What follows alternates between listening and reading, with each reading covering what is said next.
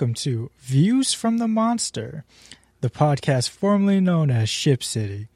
I'm your host, Connor, and I'm joined by my good pal, Aaron, and we're here to talk socks and break down everything happening with our beloved Red Stockings. Without further ado, let's get into it. Aaron, what What's? Uh, What's, what's been going on? well, we're uh, we're under a new name now. Mm-hmm. if you didn't know, um, so basically, the idea behind this is that we wanted to shift our focus solely onto one sport because doing all four sports started to become more like an hour long recap show rather than like us Discussion our opinions and talking and you know playing games and you know do like doing stuff other than just like literally we all we were doing was okay hi everyone let's talk about what happened and then that's it let's roll on We felt And- that this way we could have a better conversation about a sport Mm-hmm. that we both know a lot about. We're both Mm-hmm. very passionate about. Uh, obviously, we're not.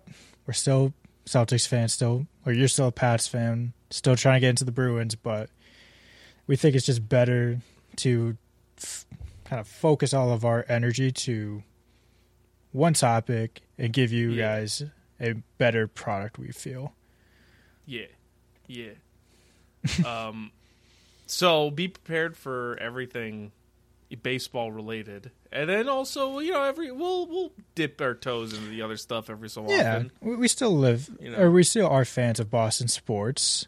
Um, Yeah, So from time to time, we'll talk Celtics and mix in some past, I assume. yeah, yeah. So. Uh, that said, there's a lot to talk about this week. We had we, we chose a good week to focus on the socks. To rebrand, yeah. yeah, Oh man. So, I we got to start just I guess chronologically. So Well, do I do we want to do do we want to do a little baseball trivia before? yeah, yeah. Let let's wet our whistles first. All right, all right. What wet the whistle. Um, all right. This is from uh, SABR.org's. Uh, so SABR, their fifty at fifty baseball trivia that they do uh, every year as part of their annual convention. Um, so I'm gonna just go a couple of these, and we'll you know do a couple every episode. Uh, all right. So your first question, Connor. Who broke up at least 81 no hitters with a home run What? in their career? what? oh man. Um. Damn, coming in with a heater. We're starting off with a heater, and you are going to hate the answer. What team do they play for? Can I at least get that uh, hint? Um, notably for the Athletics, I'll give you that. McGwire? No, it was not McGwire. Is it Rickey Henderson? It is Rickey Yeah. Henderson because he had 81 leadoff home runs. I was, I was trying to think of someone like. Clearly, they had to have at least eighty-one home runs in their career, yep. and then once you, I'm I'm gonna be honest. Can't name you a whole lot of notable athletic players. Yeah, yeah, I knew that would give it away. But Rickey Henderson had 81 leadoff home runs, which obviously a little the trick pitcher question. has a no hitter going into the the first batter. so technically, he broke up at least 81 no hitters with a home run. That's a good one. Um, all right, let me do let me do the next one. We'll do two two an episode. Sounds good. Um, who's the only player in history to hit a walk off inside the park grand slam home run? Hmm. The only player in history. the only I've only, I'm I'm gonna assume it's not a within recent time. Is that correct? No, it is Yeah. not. The only walk off inside the park home run I've I know is like Tyler Naquin for the Guardians back like a couple years ago. So I'm just gonna forfeit that question. All right. Well, you were uh, one for two today. Uh, The answer we were looking for was Roberto Clemente. Hit a grand slam walk off inside the park home run on July 25th, 1956. Damn. Good for him. All right. So you are one for two currently, and now we can talk about the Red Sox. now, well, I mean, we did with Rickey Henderson, famous Red Sox. Um, Mm. So, I guess l- let's start chronologically. Um, we signed Giolito. Yay! Mhm. Step two of or half of step one, I Your guess, plan. was of my of my perfect off season for the Sox. It's like that was one B of my perfect off season. Yeah, it took for mine. It was the first episode of Ship City we did. Completely botched the uh, George Kirby price. I think I said like, oh, you know, Verdugo, Rafaela Blaze. Nah, it's gonna be like Mayer and Casas if they want to. yeah, you're gonna need George to Kirby. give up like like all of your stars, your left leg, and about three hundred million dollars to get them. Yeah, yeah, just cross them off the list. But anyway, Sox signed Lucas Giolito Friday the 29th to a two-year, $38.5 million deal. Uh, the second year is an option. And I found this from MLB Trade Rumors. So if he doesn't opt out next winter, he has an, a conditional option that kicks in covering 2026, where if he throws less than 140 innings, we the, the Sox would have a 14 mil club option for 2026, but if he uh, goes over 140, he'd have there's a 19 million dollar mutual option. Very complicated. Um, yeah, so basically saying that they want him to reach 140 innings. if he's still And- here in 2025, Yeah, It- yeah. which I, I obviously this is I think this was a they needed a pitcher who can get them innings, and Mhm. it might not it, it was not pretty the last two years, but he's gonna give you innings. He's gonna give you like 30 starts, 180 innings. Yeah, I mean, and you know, last year you can kind of write off. I mean, he was. It was a an interesting. He was hurt, and then he was traded, and then he was like traded. Or what was it? He, He- was hurt, he- and then he was let go, and then he was traded. So he was traded at the deadline to the Angels Yeah, for Yeah. like 10 games, or he I think he made like 10 starts or not even. And then Yeah. the Angels just cut like everybody. yeah. because they, they were so cleaned far house. out, and he ended up in Cleveland. Um, yeah, I mean, look, Andy was also he had some. In, I'm pretty sure he had some injuries last year. So, like, literally, you can just count last year out. That never happened. That's a really hard situation to come out of. Like, when you're moving places like that, like, you know, it's not just like oh, you you were having a solid season and then you got, or even if you were having a down season and you got traded at the deadline, like.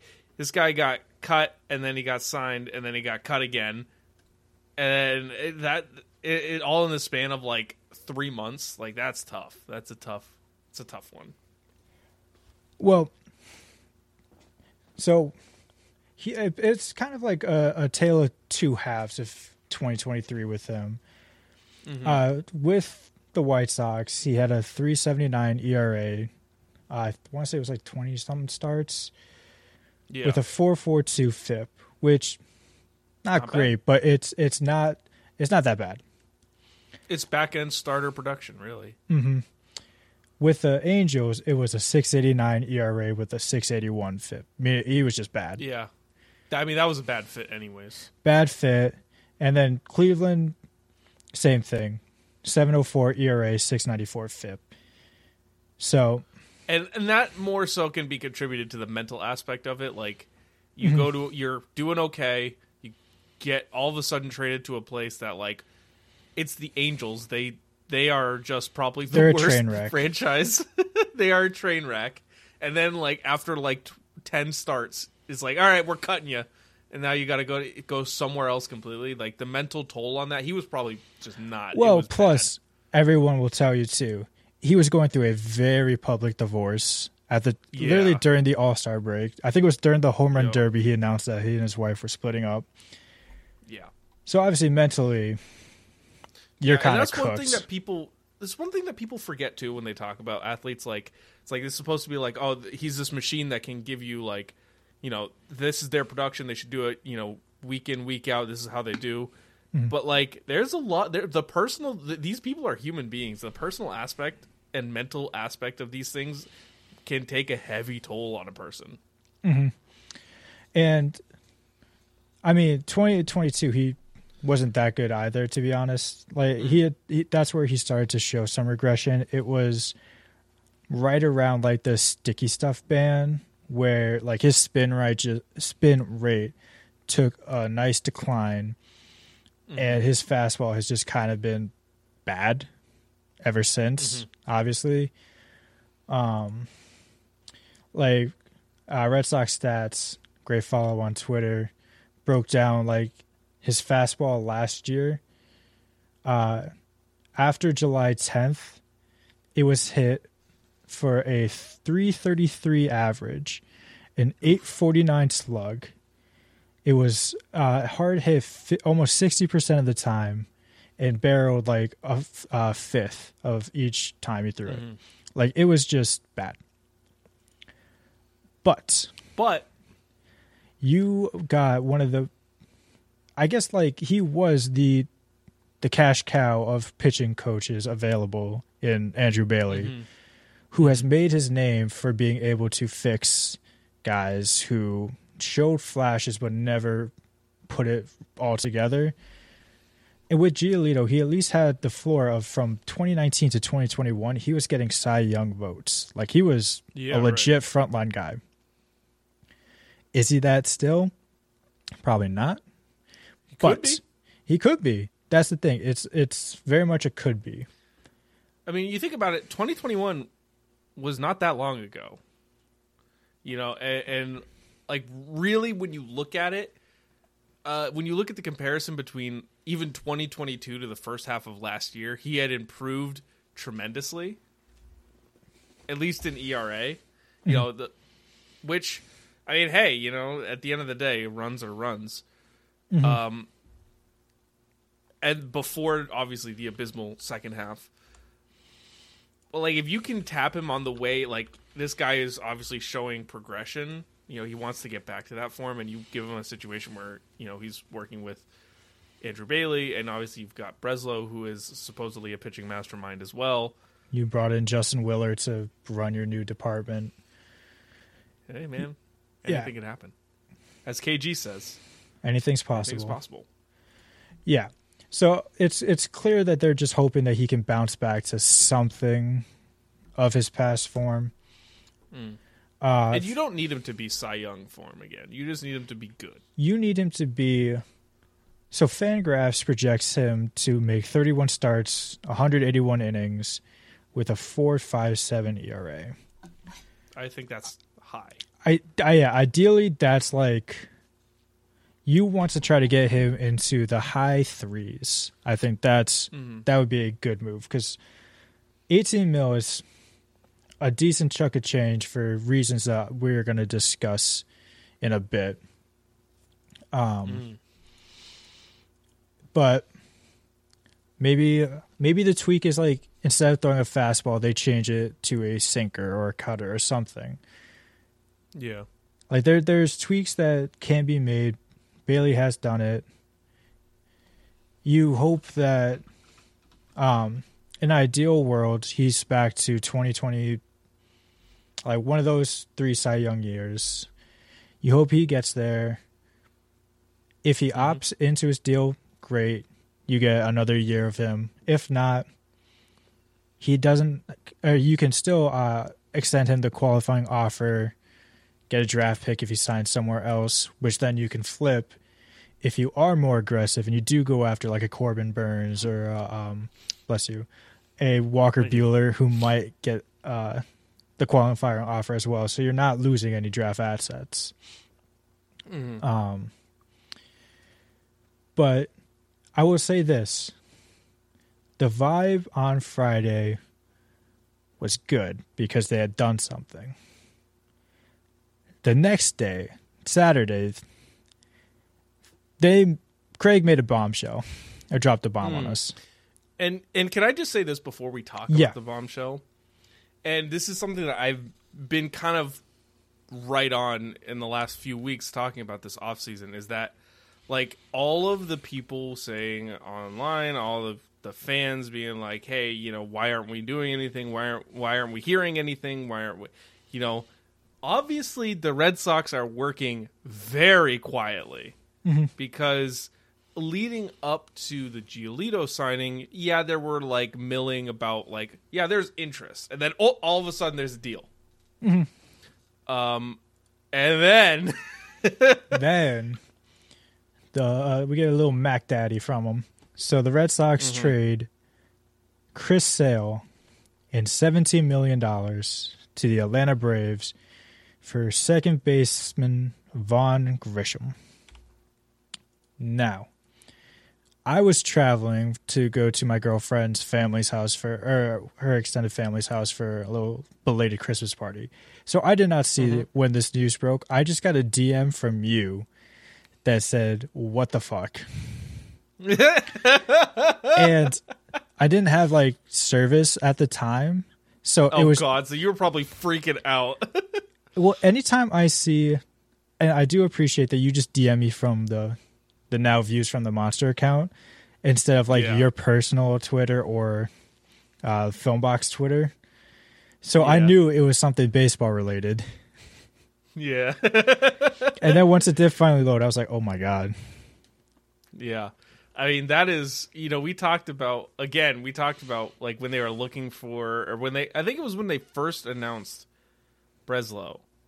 Did we have a podcast when we first announced Breslow? Yeah, I think it was our second episode. Yeah, that he needed to make do something where he was just like laying laying it all out on the table, be like, "Hey, I'm here to play," and uh, yeah, this was this was it. Really, this this was it. Yeah. So let's start with Chris Sale, the guy leaving. Um, obviously, injuries really caught up to him in like the last couple years of his contract, Yeah, um, which sucked because like we got him in 2017, 2017, 2018, and I'd say 2019. Chris Sale, maybe the most fun I've had watching a pitcher. yeah, he's he was electric. Yeah. And I still remember where I was when we traded for him. I was literally in high school. I went uh our baseball coach was uh the English teacher that I had. He was also a Red Sox fan, so I literally like ran to his room and I said, "We just traded for Chris Sale." And he was like, "What we give up?" And I said, "I don't care." um I mean, there there are things that you can say about Chris Sale and his time here, and you know stuff like that. But like, be you can't say that he didn't care about the game because Oh he cared. God. He, I mean, he wanted to play more than anything, and he was he's a competitive. He's accountable. He's all the things that you want in a player. Like this, this is a guy that no matter what, he's going to go to work every day, and he's going to make sure that he can be the best he can be, and be the best teammate he can be, and perform the best when he can. You know, mm-hmm. there's nothing. There, I mean, there is. There's nothing about the guy that you don't like from a from a teammate and player perspective. yeah, I loved his mentality. He was a psycho. Whether it was like Yeah. when he was like rehabbing in AAA and he had like a bad outing, so he just like like ripped all the TVs off the wall in like uh Worcester. And, and some people might find that a bit controversial, but like, hey, every team needs a guy like that. Like, if you don't, Oh if you're just God, a bunch yeah. of dudes that just sit around and zen all day, and it's like you're you're you're going. No, you need a dude that's going to be like, I will slap you and I will kill everyone in here, I was gonna say I love you. Chris, well, Chris Sale is like the type of guy, like he was that much of a competitor where if he said, listen, I will give you five healthy years, but you have to kill like a man just in broad daylight, he, he would have had that man killed before you finish that sentence. Like that's how much he wanted to just, He literally be like, I Take got the it. What do you want? he, he just, he wanted to be out there every opportunity he could. And it must Yeah. have been like so mentally draining to just have your body fail you and have to Time sit on the sideline. really. Yeah. Yeah. So they eat 17 mil of that contract, so they end up saving around 10 mil. And again, Mm-hmm. I hate that we're I'm bringing up savings, but we will get to Yeah. that later. But we'll we'll talk about that. Um, Um, but I mean, and and to the point of sale, like we say all these great things about him, you know, and you can't rave about him enough. But also, the last few years have been horrible for the for the Red Sox and their payroll. I mean, yeah, it's just pl- it's calling a spade a spade. You know, as much as you like the guy and he he's immensely talented, he couldn't stay on the field and it was a costing bad it was a Sox. bad contract by Dombrowski. bad extension. Yeah, bad extension. Mm-hmm. But I mean, But- I it- it's one of those where like in the moment you make it like 10 times out of 10, Yeah. but Rose tint rose tinted glasses will always make things, you know. well winning a winning a World Series is going to be like, yeah, give Nate his contract, give uh, Chris Sale his contract, and then before you know it, now you are in a position where you need to trade Mookie with David Price to get under the fucking tax. Um, but in return for Chris Sale, we're getting Vaughn Grisham. Now, I don't know if you remember, he made his debut in 2022 against the Red Sox. Uh-huh. Famously hit a moon bomb.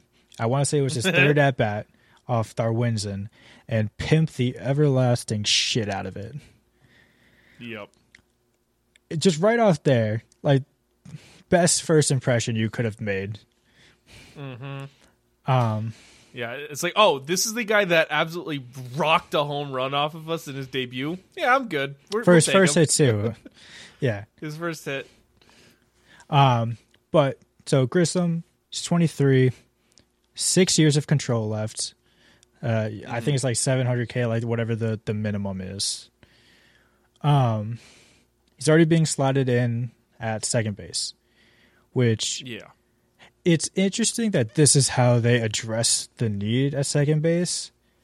Um, I know I talked about like, oh, like Brandon Drury's my guy. One year, like he'll hit, he'll play defense, and then he's not going to block any prospects. Now you now you go out and you get essentially a prospect. Like he still has his full six years of control left. It's twenty three, or he'll he will be twenty three on opening 22. day. Yeah, he'll be at twenty three Yeah. on opening day. Um, and his profile is very very interesting. He is like a very good. He makes. He is a very contact oriented guy. Um, Mm-hmm. great feel for the zone. A lot of people think that he's going to be hitting in like 280s or at the very worst like 270s. Yeah. Um, his thing is though he not a ton of power, even though he did pimp that home run off of us. But second base, you you don't need it really. Look, if you can get on base, That's that's perfect. uh, Look, you know, you're gonna. Not every run is a home run. Mm-hmm. If you can get on base, that's the most important thing. Yeah. Um, and I guess the big knock against Grisham has been his defense. With the Braves, he was competing with uh, Orlando Arcia for shortstop uh, last year. Couldn't win the spot. Uh, his defense was kind of bad at short. Like he just didn't really have the range. His arm kind of looked a bit soft at times. But um, I think this deal isn't be uh the Braves didn't trade him because like he's not an infielder or it's because the Atlanta Braves have the best lineup in baseball. They have a perennial all-star at second base in Ozzie Albies. They're trying him out at third base and left field in uh winter ball. Guess what? They have perennial all-star Austin Riley at third base and they just traded for Jarred Kelenic for left field he's just a guy who was blocked off and now he's going to get an opportunity here Yeah, it wasn't. And this isn't like that. They got like a team scraps. Really, like to your point, this Mm-hmm. is this is a dude that like is good and will be a good MLB player most likely, but just not on the Braves. Just didn't have a spot. Yeah. And that happens. It's like it basically like a, a, greater version of the Dalbec situation with the Sox. Really, is what it comes down to. Is like Yeah, if Dalbec was good, you know then it, we would if. Dalbec was better, but like even even still, like Dalbec still could be like a low a low end MLB player, but at this point, he's never going to get out of AAA for the Red Sox because we have Casas and we have guys that can play his position already. no matter how much people want to try to make it happen, like Cora saying that he still plans to factor into 2024, it can't be here. Like, no, dude, yeah, no way. I, I get it. He hits 500 full home runs. He's going to strike out like half the time in between those home Yeah. runs. Yeah. It's just unplayable. And so I want to point out too. I'm looking at Vaughn Grissom's. Is it Grissom or Grisham? I think Grisham, like it maybe with Okay. that sh sound, but that just might be my speech so- impediment. Fair enough. Um, so he has uh 44 career games at second base in the MLB. Mhm. Uh, 974 fielding percentage, which is not bad. Um, I don't know any outs above average or anything like that. I don't have that readily on hand. Um, in the minors, he's got 50 games at um, at second base with a 985 fielding percentage versus his highest is 234 games in the minors with a 952 fielding percentage. So obviously much less, and in the MLB it is also much less at a 914 Yeah. in two- 21 games. So obviously, the, even the numbers, just in terms of pure fielding percentage, put him at a better as better at second base. So it's great that we're filling a need there. And that's the thing. There's no expectation that he is. He's like he's not competing for a shortstop. Like for all Right. of Trevor Story's warts with the bat, he is a phenomenal defender that you do not have to worry And he about. and the bat's gonna come back. I I have the feel. I have a feeling, man. that's one of my biggest predictions with. Well, it was going to be with Sale too, but this is like the first time since he became a Red Sox where he's going to have a normal offseason. Yeah, I I think he bounces back, and I think he hundred is maybe not all star Trevor Story, but I think he is back to like like 260 with like 20 some home runs and 20 steals, something like that. Yeah. Well, hey, Chris Cotillo, our, our good friend at, at Mass Live, uh, predicts that Trevor Story will be an All Star again in Mm-hmm. 2024.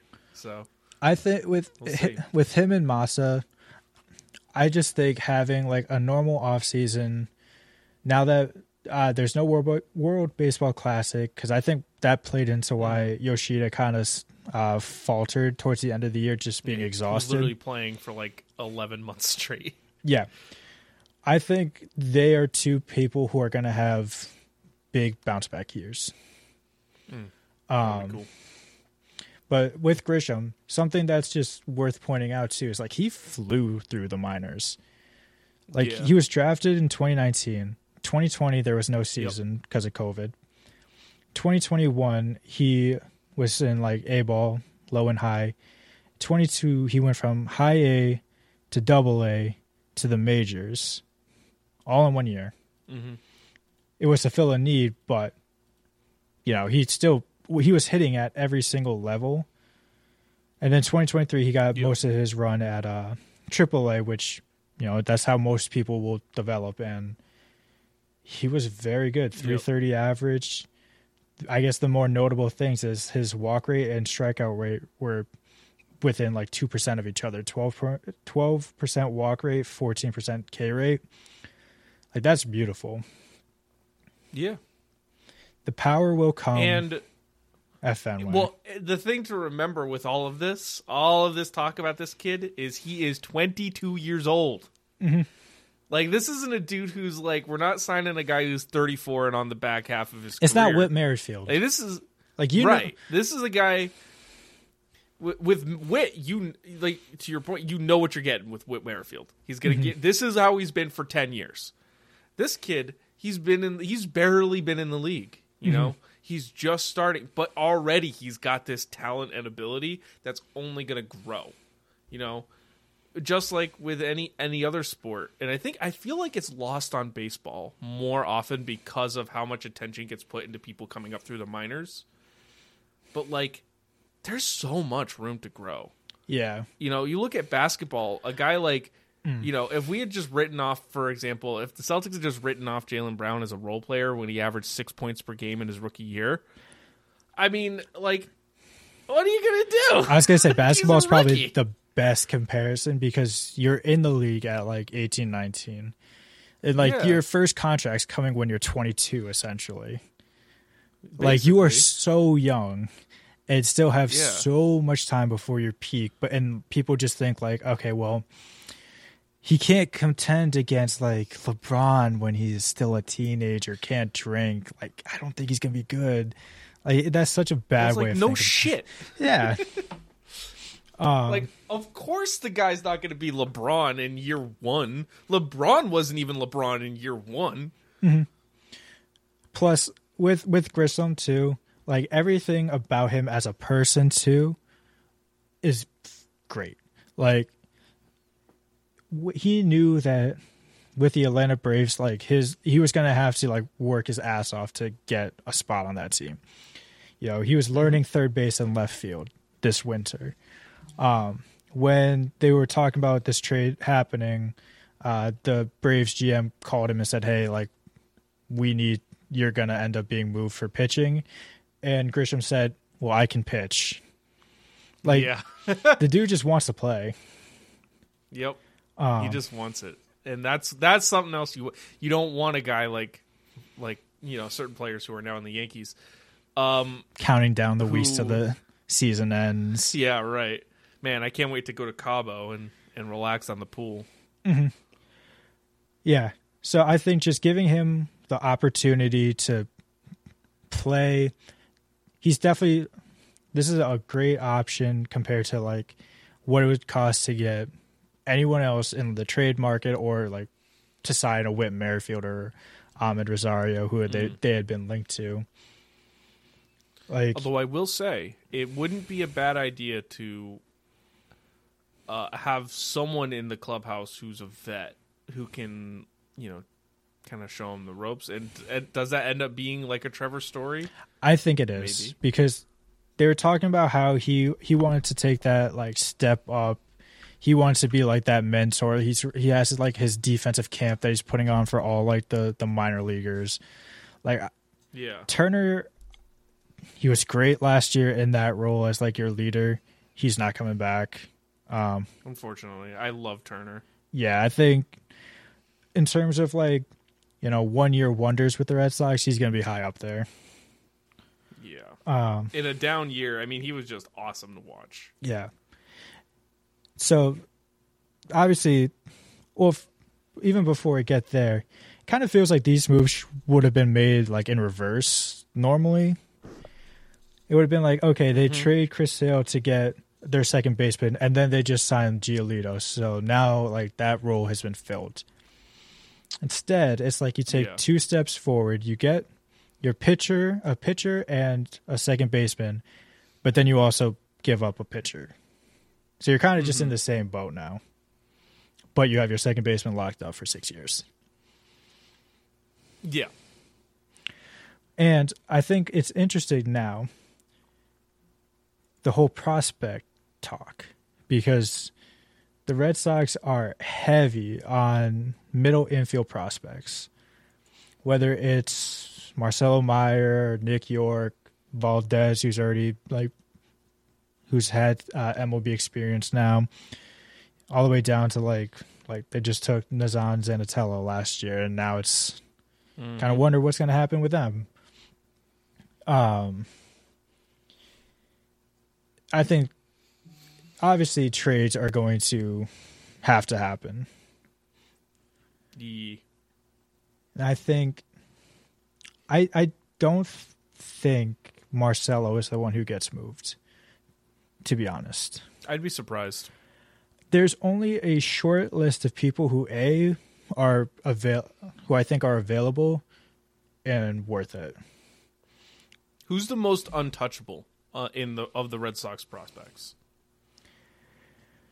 It's tough. Like if, if you have if someone called you if Connor Jameson is the GM mm-hmm. and someone calls you and says, "Okay, we're we're willing to trade star player A, but we want prospect we want one of your big three. prospect 1." Who is the one that you're saying absolutely not to? it's, it's tough because I think Mayer's probably my most expendable of the bunch. I would say like Roman Anthony I think has the highest ceiling now. But Kyle Teel has such a high floor even without that ceiling I'd say. Um I might just lean Teel because they need catching, like long term catching help, and they have like none of it in their system.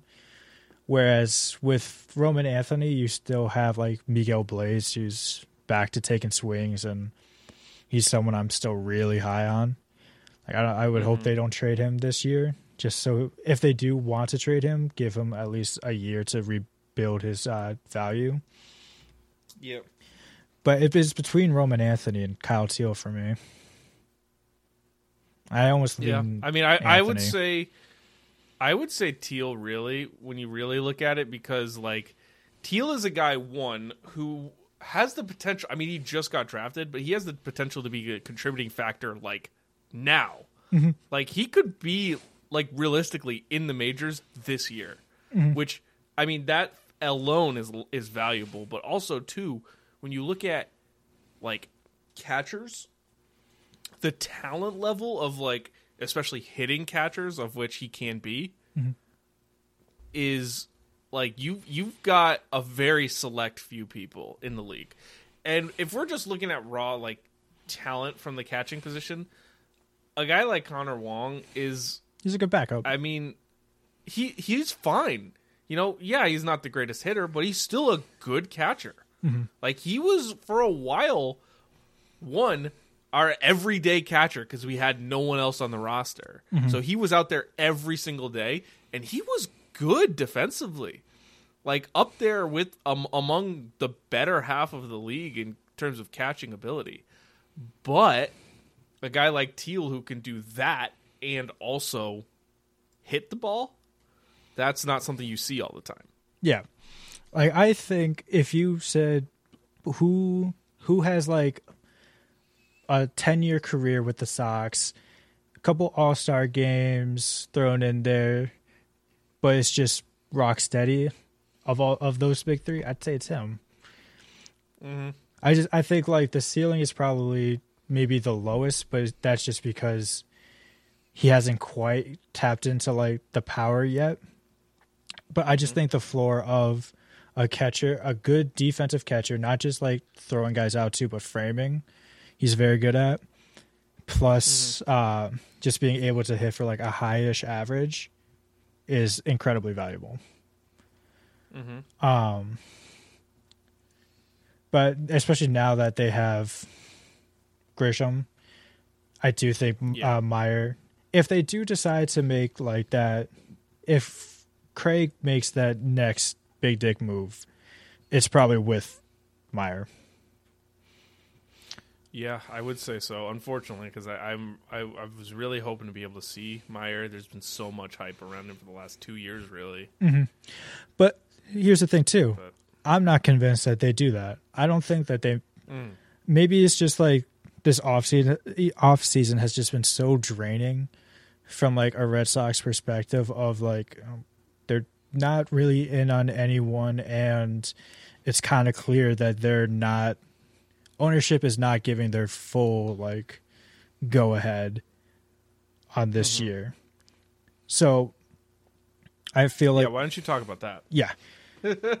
so apparently, Chris Cotillo reported that the uh, Red Sox had been talking to some agents and they said they needed to clear salary before offering a deal. Mind you, they are still, or after the, I think this came after the Chris Sale deal. So they still had like 20, 30 mil before they hit the first luxury tax threshold. Mm-hmm. It was also reported that they had given Bloom a 225 mil budget last year, even though the first threshold was set at 233.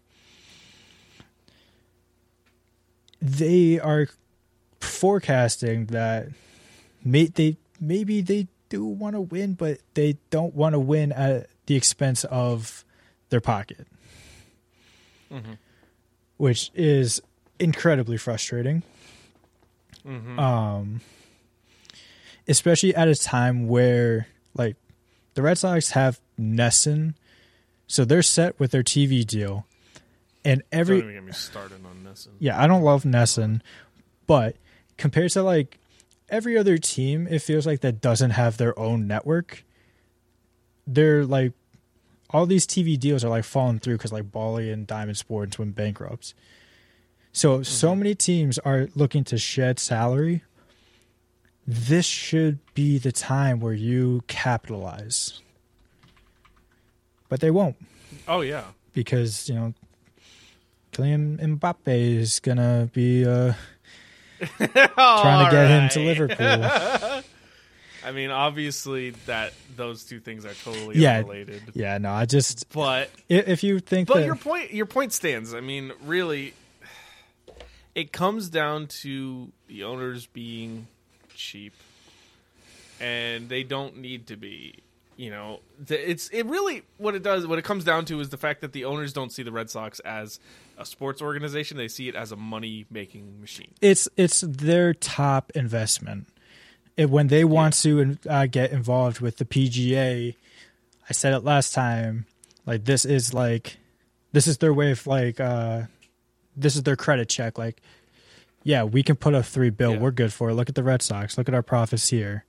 Like it doesn't Yeah. matter that they have the Pirates or the, not the Pirates, the Penguins and the uh, in Liverpool. mm-hmm. Um, and uh and others they're also other investments. on- you have fucking LeBron have in the group. now too What was that? Yeah. They also have Leeds United out in the what was well used to be in the Premier League and now they're in the Champions Yeah, it, Championship. But But the thing is, too, they're also look, Anyways. they're looking to get into the NBA as well. Like Mhm. At this point, it's very clear that they this it's all business moves. With Mhm. with Fenway or the Red Sox just being like the, hey, we are good for the money, we have this cash cow in our pocket. Um, yeah, but like you know, it, it comes to a point where Henry is what like seven, he's in his seventies. Like he's not he's not getting any there's younger. no spring and- chicken. Yeah, and they are like at, at some point it has to be said like, okay, guys, you you're worth Five billion. You know, uh, John Henry, you're worth five billion. How much more money do you want to make before you die? Like you got five billion already. it's not even like like this is generations upon generations of wealth bestowed upon his Yeah. his bloodline essentially like literally, his his great grandkids will be set for life. their What grandkids more will do you want?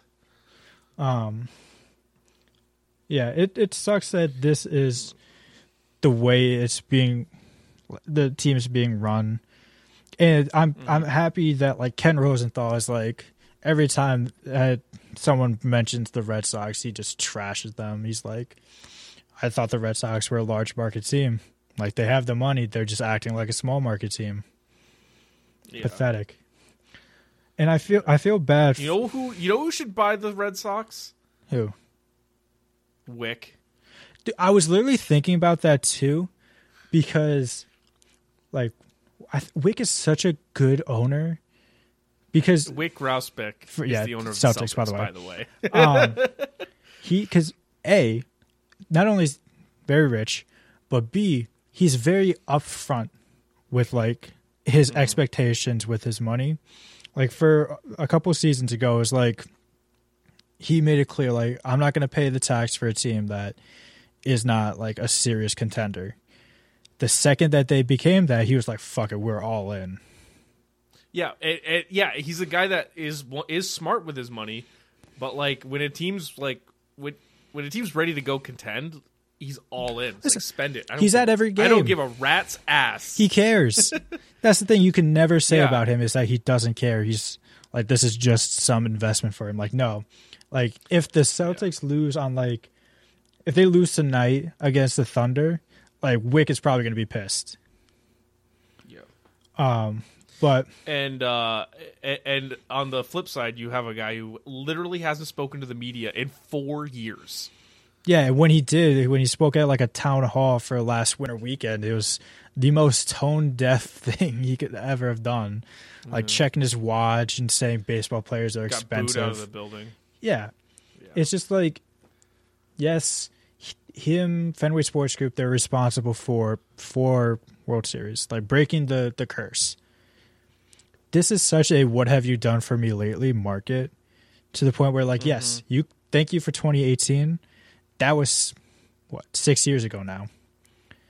We have Yeah. had more last place finishes than playoff appearances since then.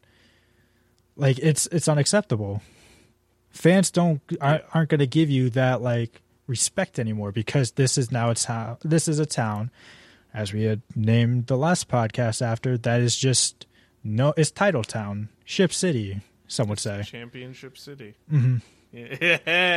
and we've all we've come full circle. yeah um Wow. but it's just like No. no, go ahead Yeah, it's just I don't know. I don't want to harp on it much more, but like to your point, you know, this is a guy who's made enough money, who's owns a baseball team. You know, you say players are expensive. Well, no shit, you own a baseball team.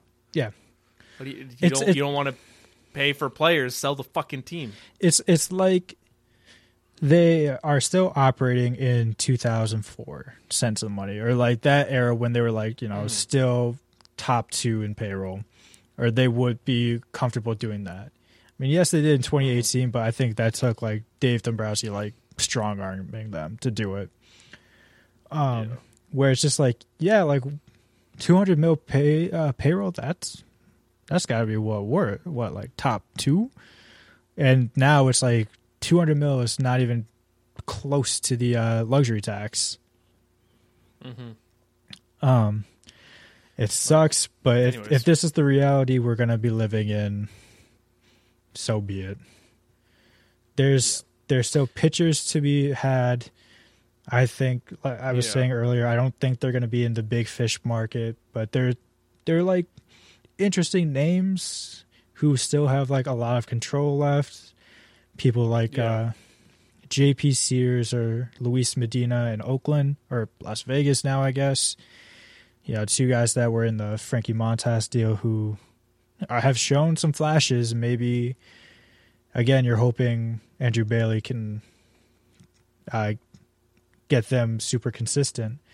You have like Bryce Miller, Bryan Woo in uh, Seattle, another two guys who have flashed a lot, but definitely could use a bit more consistency, maybe some better coaching. I don't know because But then at the end of the day, you're still, you know, you kind of start right where you ended, where, you know, you go into this offseason, you need two arms. You acquire an arm and then you get rid of an arm. So now you still need two arms. So if you mm-hmm. only get one arm, you still need another arm. Yeah, well, I was looking at uh, the Fangraphs roster uh, resource tool, which is very cool. Um, so our current rotation is projected to be Lucas Giolito, Brayan Bello, Bayo, sorry, can't believe I did that. Uh, Nick Pivetta, Tanner Houck, Kutter Crawford. Mm.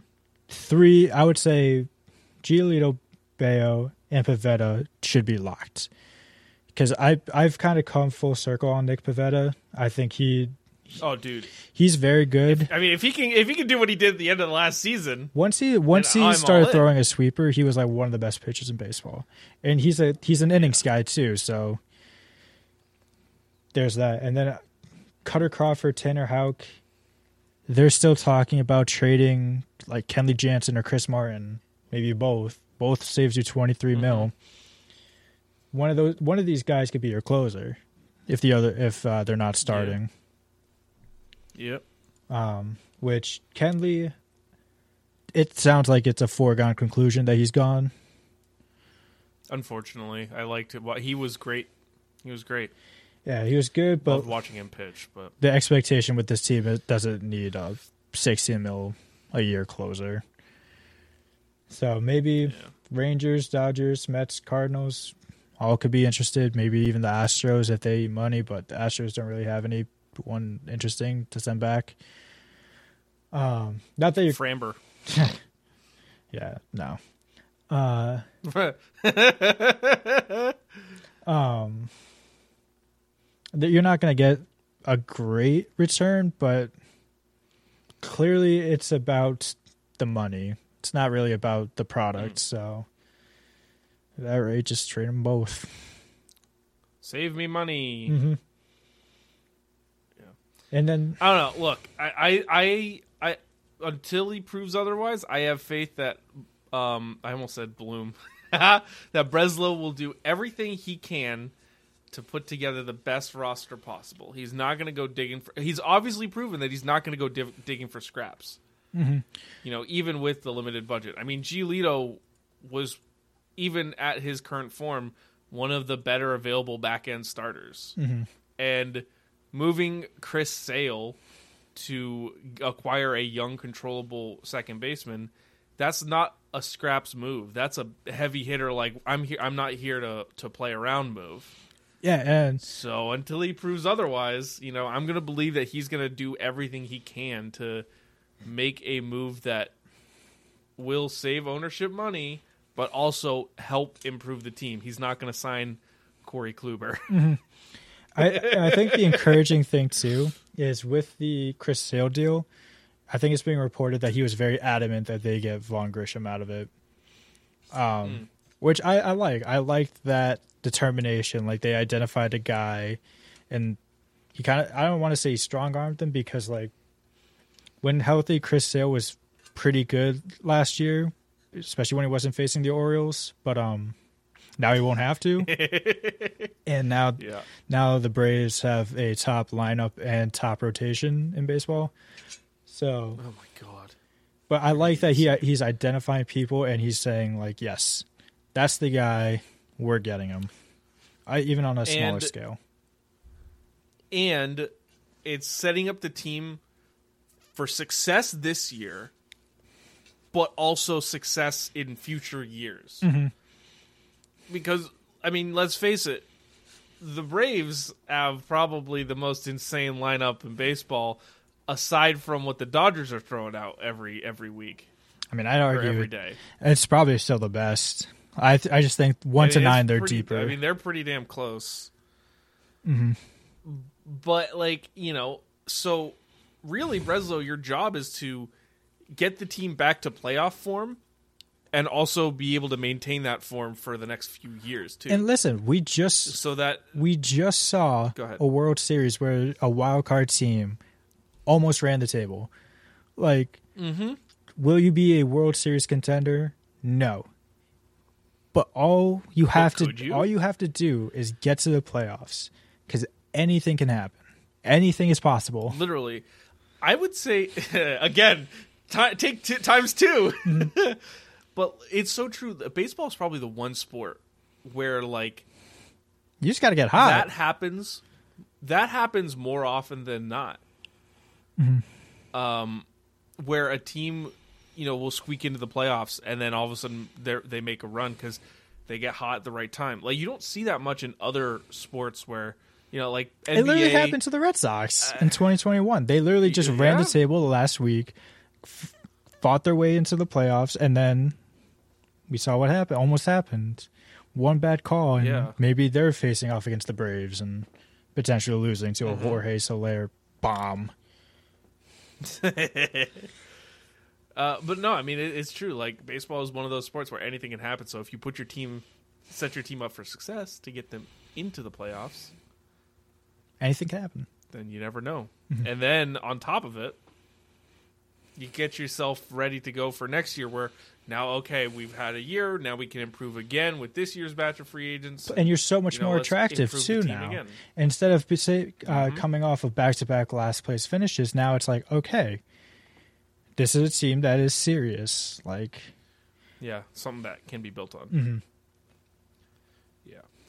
But they have a lot of work to do still. Mm-hmm. So, recapping, they still got to get at least one Um, more pitcher. probably two more teacher to, Teachers. to me, two more pitchers. Shush. um, if you don't, if you if you're okay with running um, Crawford out uh, as well as your fifth pitcher uh, alongside Pivetta, then you need one more. If you want to avoid that, uh, then you need two more. Um, you still need uh, a right-handed hitter of some kind. Would still really be helpful. Yeah, they Um, their lineup also on this roster projector. It's Duran leading off Devers, Casas, and Trevor Story's your four hitter. Which I know we just talked we talked about how we think that he's going to bounce back, but I I still would like some another righty with some pop to break up that that stretch. mhm. If whether it's Teo, Teoscar Hernandez, or Jorge Soler, could have been JT, but probably not. Just gets a, nice righty bopper, and this lineup is scary again. I'd say. Yeah. Yep. Yep. Because I mean, you think about it. You know, the team for the first half of the season when they were, I mean, aside from Duvall going out, they were relatively healthy and they were playing really well. Mhm. You know, and now you re- you replace, um, you replace Verdugo in the lineup with O'Neill, Or most likely, or Wilyer, who's also you know really good. Mhm. Uh, you can, or you can platoon those two, Mhm. and then you can get someone to play outfield and move Yoshida into DH, or you get someone to just DH and try it and hope that Yoshida improves his outfield play, Which I think is a li- and you add a guy into second base who can actually play second base. who can hit. all, all they need is just Yeah. average. That's how bad it was last year. Like they they were throwing. I mean, literally, we were running. Yu. We were running Yu Chang out there. Who uh, no no hate to Yu Chang, but like he was a walking strikeout or a moon bomb. There was no in and between. there weren't a ton of moon bombs. Mm-mm. If, we, if we're being completely honest, It was, and I think I mentioned this on on the podcast uh, before. But literally, when he would come up to bat, it felt like that. Like, all right, everyone in. This guy can't do it. in Little League. that was it. Yeah, they had twelve different second basemen at at any point last year. Just consistency, Yeah. please. This team will at least be a bit more interesting to watch than like the last half, the last stretch of 2023. But yeah, so um, it's about time to wrap this up. So let's. uh let, I still want to do predictions. Yeah, I, still was gonna say let's still do predictions. Um, I think once the season starts, we'll do studs and duds again. Um, but uh, for now, let's start with predictions. Connor, what predictions do you have for the next week? I think Kenley's getting traded. Yeah, do you have an idea for who we might get traded for? So I am a little bit of a psycho. And I was like looking up a bunch of different um like prospect lists. I think I think ideally you send him to the Dodgers cuz A I think they'll take all that money and again their their window for as much money as they spent, they still don't have the most success in like the postseason, so they definitely need they could use uh, uh just a back end guy. There's a kid named Ronan Kopp. He's a six seven left hander, hits ninety nine. Um, only had 136 innings in the minors though, but it, it's a it's a lottery ticket, and he's not that high up on the the Dodger system.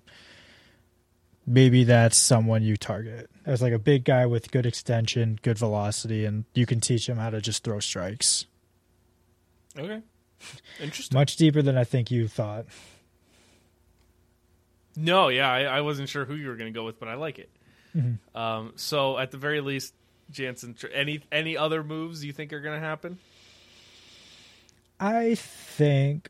uh, Did you see there was like a Reddit post going around of how of this guy saying he had it on good Yeah. authority that Blake Snell was going to sign here. Yeah, I don't believe I it. I would be shocked. I don't believe it. I'd be shocked. but no, I don't think. I think just a Jansen move, maybe because they they claimed another pitcher today, Mm. just like another bullpen like AAA arm, like not nothing too exciting there, but I think I think Jansen will be the big move next week. Yeah. Fair What enough. about you? Cool. Uh, well, um, I think, I guess, in a broader sense of not necessarily Red Sox, but I do think that the dominoes are going to fall, and one of Snell or Montgomery are going to sign, and that's going to trigger the fire sale that everyone else is going to start signing too. Because really, it feels like it feels like like they're the domino, and as soon as the, we we thought it was going to be Yamamoto, but it, it's actually going to be these two guys The because Boras they're guys. um they're Boras guys who are going to wait and they're going to take their time. But once those fall and people see like where those contracts are landing, it's going to just be a domino effect. Because like eighty percent, we're like a month away from spring training, and eighty percent of the top free agents are still available. Yeah, it's crazy too because it's not even it's not just the pitchers. Like Boras has Matt Chapman and Bellinger. It I would say that's like the last of like the good position players available. I th- yeah, I think it will trigger the trade market, which has, I mean, outside the Chris Sale move so far and like the Soto deal, it's kind of been a little quiet. Yeah. But I think one of those guys signs and that triggers the fire sale. Uh, do I think the Red Sox will get either of them? No. I don't, although I'm still holding out for a Montgomery surprise. A nice uh, uh, a Monty bomb. Uh, but you know, look, at, at the end of the day they're to they're to I think they're going to end up signing another pitcher off the market and or they're going to get the Teoscar deal done. So, I guess my my bold prediction is that um, one of those two big guy, big stars signs somewhere, and that triggers it, and also the Teoscar deal goes. I hope, man. I I am just so fucking tired of like just scrolling Twitter and refreshing, just waiting for something Yep. to happen and nothing is happening. Yeah, yeah, yeah. Well, we'll find out next week. Mm-hmm. All right. Well, let's uh, let's wrap this up. Rat it up. Um,